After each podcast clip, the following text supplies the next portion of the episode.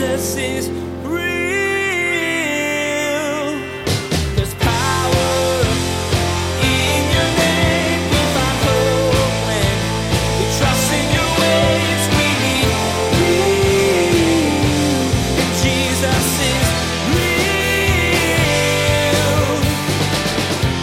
Jesus functions as a sacrificial substitute for us. We deserve death, Jesus took it in our place.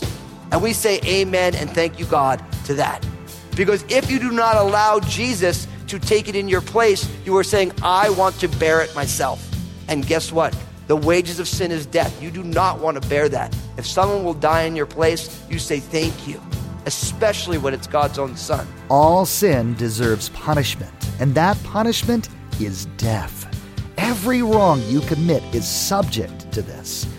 In the Old Testament, God offered an option of letting a sacrifice be made in your place. An innocent animal's blood was exchanged in your place. Today, Pastor Daniel reminds you that the ultimate sacrifice was already made for you Jesus.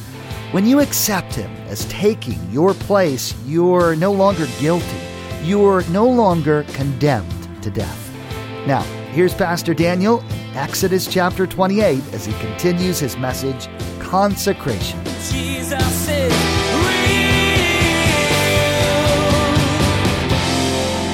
So the priests get this public washing. That's what they get. It's literally they're getting washed in public and then they are getting dressed. First Aaron with all the different things, then his sons with all the different things. And notice there is once again the pouring on of oil that we saw before. And now we see it again in verse 7. Pour it on his head and anoint him. Symbolic once again of God's anointing, the power of the Holy Spirit. The power of the Holy Spirit. Now, notice that it says the priesthood shall be theirs for a perpetual statute. That's in verse 9. So the tribe of Levi, Aaron and his sons, they were given by birthright the priesthood. Okay? And that's also why Jesus of the tribe of Judah in the book of Hebrews is called a priest according to the order of Melchizedek. Because Jesus wasn't of the priestly tribe, he was of the kingly tribe of Judah, but he still functions in a priestly office. And so if you've read the book of Hebrews, you see he's a priest forever according to the order of Melchizedek. And that re- refers us back to the book of Genesis. If you were here with us many moons ago when we were in Genesis, we talked about how Melchizedek received an offering from Abram after the conquering of the kings. So we have to remember that, that the Levites are given to the Lord for the priesthood and the people receive the benefit of their ministry. Now in verse 10, we see this whole atonement ceremony. It says this, you shall also have the bull brought before the tabernacle of meeting, verse 10, and Aaron and his sons shall put their hands on the head of the bull. Then you shall kill the bull before the Lord by the door of the tabernacle of meeting. You shall make some of the blood of the bull and put it on the horns of the altar with your fingers and pour all the blood beside the base of the altar. And you shall take all the fat that covers the entrails, the fatty lobe attached to the liver, and the two kidneys, and the fat that is on them, and burn them on the altar. But the flesh of the bull with its skin and its offal, you shall burn with fire outside the camp. It is a sin offering. You shall also take one ram, and Aaron and his son shall put their hands on the head of the ram and you shall kill the ram, and you shall take its blood and sprinkle it all around on the altar. Then you shall cut the ram in pieces, wash its entrails and its legs, and put them with its pieces and with its head, and you shall burn the whole ram on the altar. It is a burnt offering to the Lord. It is a sweet aroma, an offering made by fire to the Lord. Verse 19, you shall also take the other ram, and Aaron and his sons shall put their hands on the head of the ram, and you shall kill the ram, and shall take some of its blood and put it on the tip of the right ear of Aaron, and on the tip of the right ear of his sons, on the thumb of his right hand, and on the big toe of their right foot and sprinkle the blood all around the altar. And you shall take some of the blood that is on the altar and some of the anointing oil and sprinkle it on Aaron and on his garments, on his sons, and on the garments on his sons with him. And he and his garments shall be hallowed, and his sons and his sons' garments with him. Also, you shall take the fat of the ram, the fat tail, the fat that covers the entrails, the fatty lobe attached to the liver, the two kidneys, and the fat on them, the right thigh, for it is a ram of consecration, one loaf of bread, one cake made with oil, one wafer from the basket of the unleavened bread that is before the Lord, and you shall put all these in the hands of Aaron and in the hands of his sons, and you shall wave them as a wave offering before the Lord. You shall receive them back from the hands and burn them on the sweet on the altar as a burnt offering. It is a sweet aroma before the Lord. It is an offering made by fire to the Lord. You shall take the breast of the ram of Aaron's consecration and wave it as a wave offering before the Lord, and it shall be your portion. Verse 27.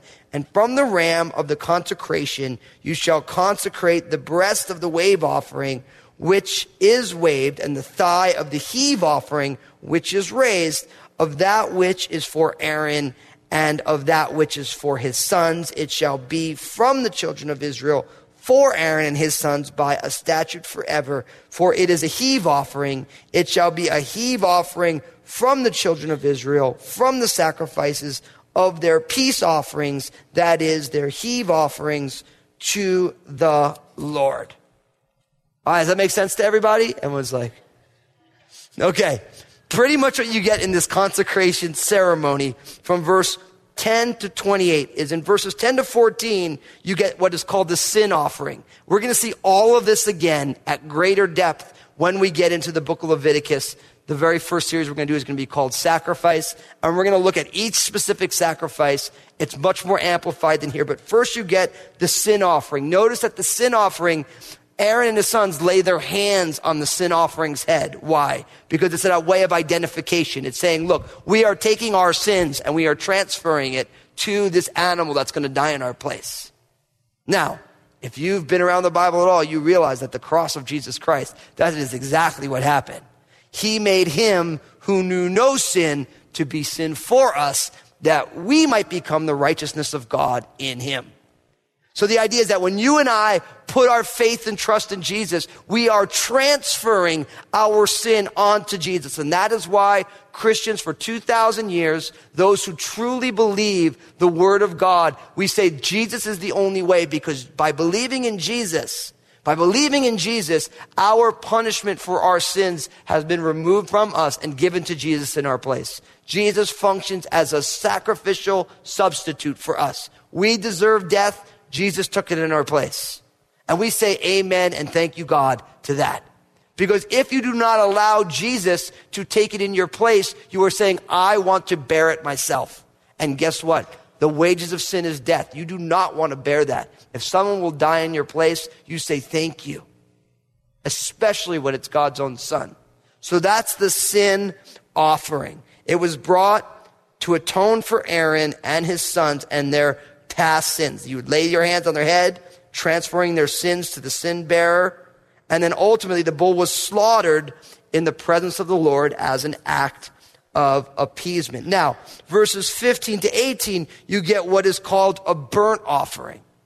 Now, the burnt offering, one of the rams, again, lay your hands on their head. This was completely offered to the Lord. The priest didn't get to partake of any of it. The entire animal as a burnt offering was given to the Lord. Now, of course, there were two rams. The second ram you get in verses 19 to 21.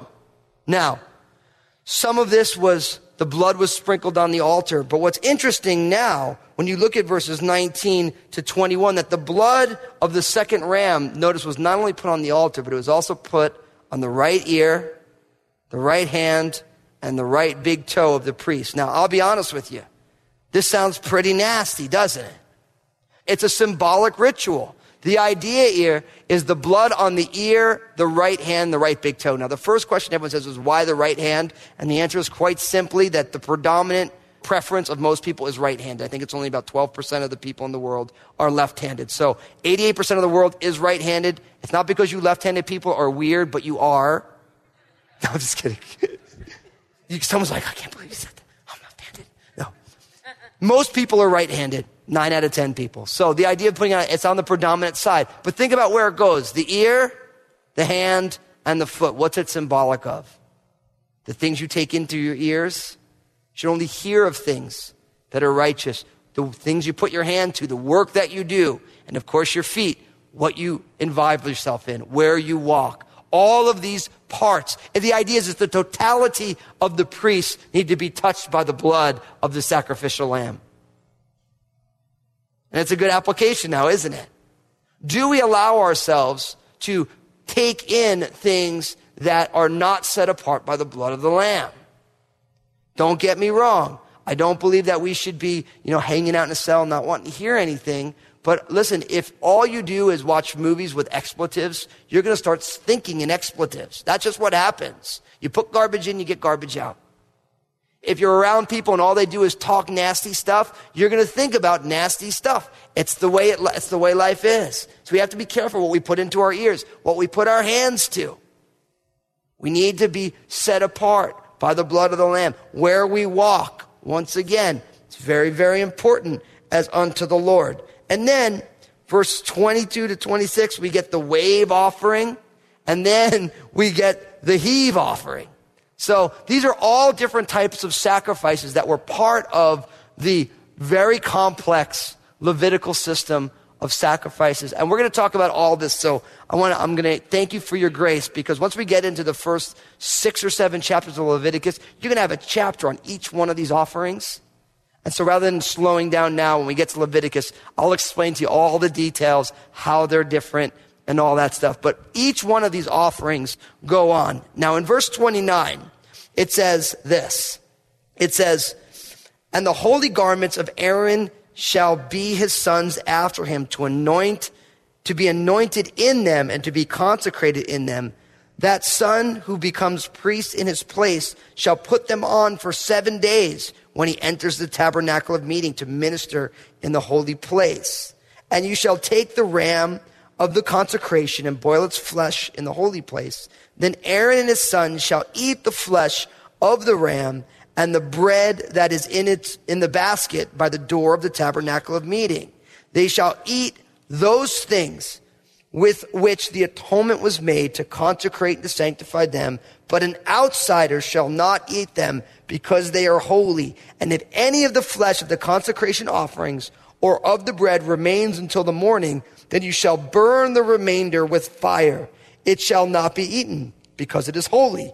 Thus you shall do to Aaron and his sons according to all that I have commanded you. Seven days you shall consecrate them and you shall offer a bull every day as a sin offering for atonement. You shall cleanse the altar when you make atonement for it and you shall anoint it to sanctify it. Seven days you shall make atonement for the altar and sanctify it. And the altar shall be most holy. Whatever touches the altar must be holy. Now, what this teaches us is that there was a week of preparation before this could all begin. And after Aaron, his next son, it was a week of preparation. They wore the high priestly robes for seven days before they actually took the office. Why? One, I believe, is to prepare the incoming priest, that he gets used to the fact of who he is now. Because the day before he became the high priest, he was just another of the sons of Aaron or the son of the high priest. Now, all of a sudden, it's a whole different responsibility. So for a week before, he was walking around it. And I think also for the people, they would have been used to their high priest. Now they have a new high priest. And so for a week before they actually took office, you got a week to get used to the fact that there is a new guy. Now we didn't even realize it, but in a lot of ways, we did that here at Crossroads with the transition from Pastor Bill to me. You know, I was here for a year and a half before I became the senior pastor so that everyone got a chance to get used to it. And some of you are like, you know, Pastor Daniel, we're still working on it. And I, and I, I, I don't blame you. You know what I mean? But, but the idea here is there's a preparation time. And I think there's a good application for us because oftentimes we want to jump headlong into something when God's like, look, you're in spring training right now. The Bible says that you shouldn't make a novice of the faith an elder in a church. Why? Because there needs to be a, a, period where they are tried. They see what they're made of. Can they really do the job? When push comes to shove, and it will come to shove sometimes, can that person stand strong in their faith? So I want to encourage you, because I know there's a lot of people in here. You're saying, look, I want to take the next steps with Jesus. I believe God wants to use me powerfully. And listen, I believe God wants to use you powerfully. But be faithful on the step that you're on. Because of the culture we live in, we believe that, well, I believe that I'm called, and so just give me the pulpit. But you've never even like read your Bible straight for a, a week, you know? Because we live in an entitlement culture. Like, I got a degree, now make me the CEO, but I've actually never had a job. We live in a culture that runs that way, and oftentimes there is this preparatory period. You think of David. David was anointed king years before he actually became the king. And he learned how to be faithful when he could have killed Saul, who was stalking him, trying to kill him. He could have killed him. He's like, I'm not going to do it in God's own time. And all of that prepared David to be the man that God had called him to be. But there is a preparation time. And we have to be okay with the fact that there is a preparation time. For you unmarried couples, that engagement period is an important period. Why? Because it prepares you to learn what it means to be a married couple. You don't do certain things because you're not married yet. But are you faithful? You engaged young man, soon to be a husband. Are you spiritually leading the girl that you're engaged to? It's not just going to pop up on the day you get married. Where all of a sudden you're like, yeah, I'm a spiritual leader. No. See, these times of preparation are important. And so God puts it in here. It's, there's a week of preparation before all this stuff happens. Notice there's daily sin offerings. In preparation of a new high priest taking over, there was an offering for that priest every single day. It's almost like trying to get some forgiveness in the bank, so to speak, under that dispensation of what God was doing. But notice, the portion that Aaron and his sons were allowed to enjoy was not to be saved for morning. So no morning leftovers. Each day, because it's set apart for the Lord, if it wasn't consumed that day, it had to be disposed of. Because this is set apart for a special purpose. Now, finally, verses 38 to 46. It says, Now this is what you shall offer on the altar two lambs of the first year, day by day, continually. One lamb you shall offer in the morning, and the other lamb you shall offer at twilight. With the one lamb shall be one tenth of an ephah of flour mixed with one fourth of a hin of pressed oil and one fourth of a hin of wine as a drink offering. And the other lamb you shall offer at twilight, and you shall offer it with a grain offering and a drink offering, as in the morning for a sweet aroma, an offering made by fire to the Lord. This shall be a continual burnt offering throughout your generations at the door of the tabernacle of meeting before the Lord where I will meet you to speak with you. And there I will meet with the children of Israel, and the tabernacle shall be sanctified by my glory. So I will consecrate the tabernacle of meeting and the altar.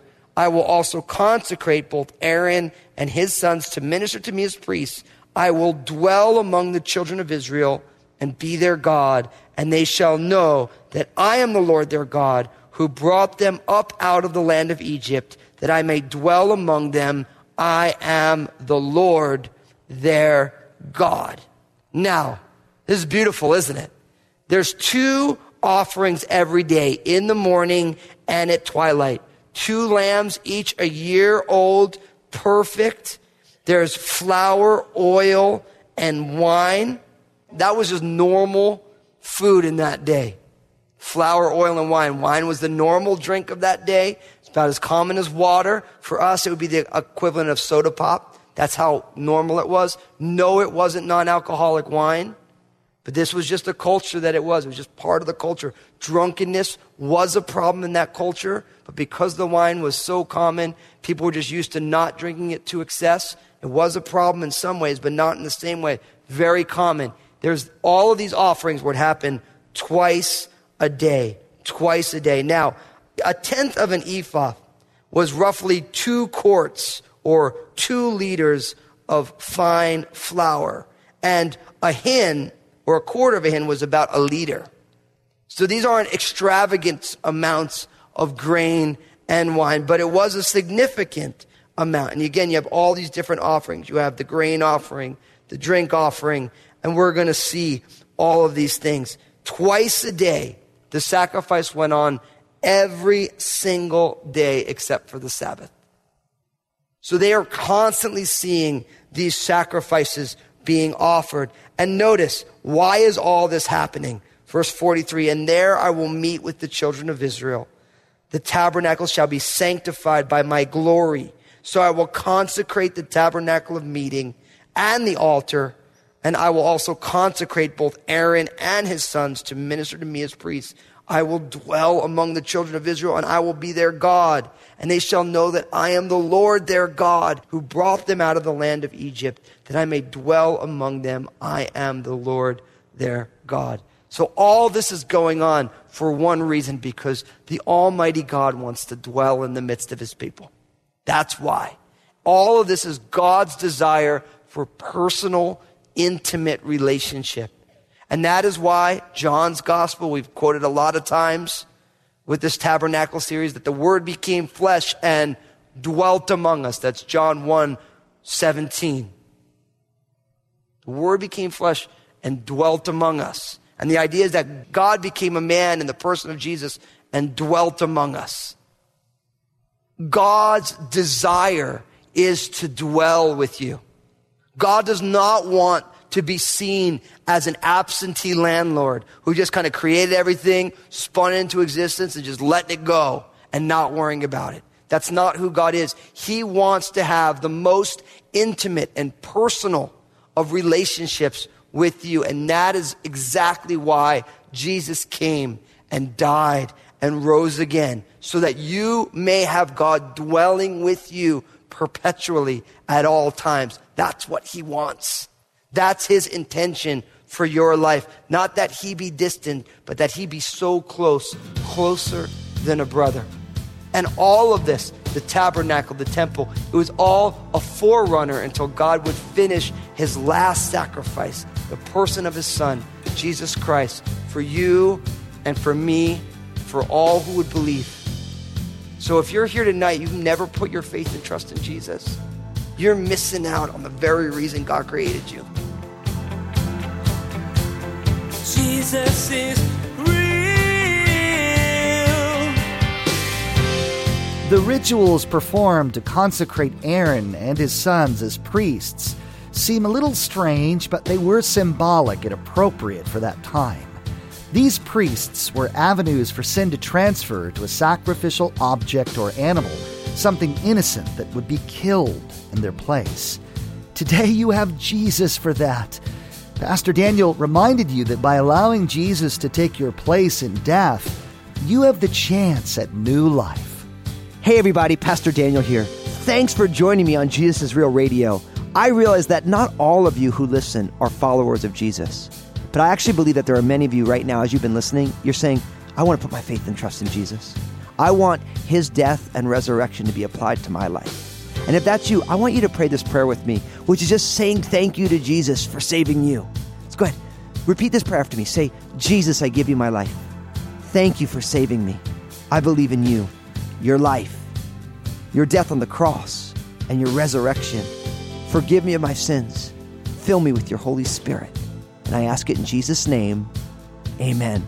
If you just prayed that prayer, I'm so stoked for you. And I want to get some more resources in your hands to help you continue this journey. So pull out your mobile phone, text the word SAVED, S A V E D, to 51400 51400, and we'll get some resources into your hands. Now, don't go anywhere. Some folks from my team want to share some amazing things with you. Thanks, Daniel. Again, if you just prayed that prayer with Pastor Daniel, take out your cell phone and text the word SAVED, S A V E D, to 51400. We'd love to get some resources into your hands, and the Crossroads team wants to connect with you. Next time on Jesus is Real Radio, Pastor Daniel will lay out the final details that God requested for the tabernacle. He'll describe the altar and some additional furnishings, what their function was, and why they were important. He'll also remind you of the relationship and prayer your Heavenly Father wants to have with you. He loves to hear from His children, even if you don't know what to say. Spend time talking with God. You've been listening to Jesus is Real Radio with Pastor Daniel Fusco of Crossroads Community Church. Pastor Daniel will continue teaching through his series called Tabernacle. Until then, may God bless.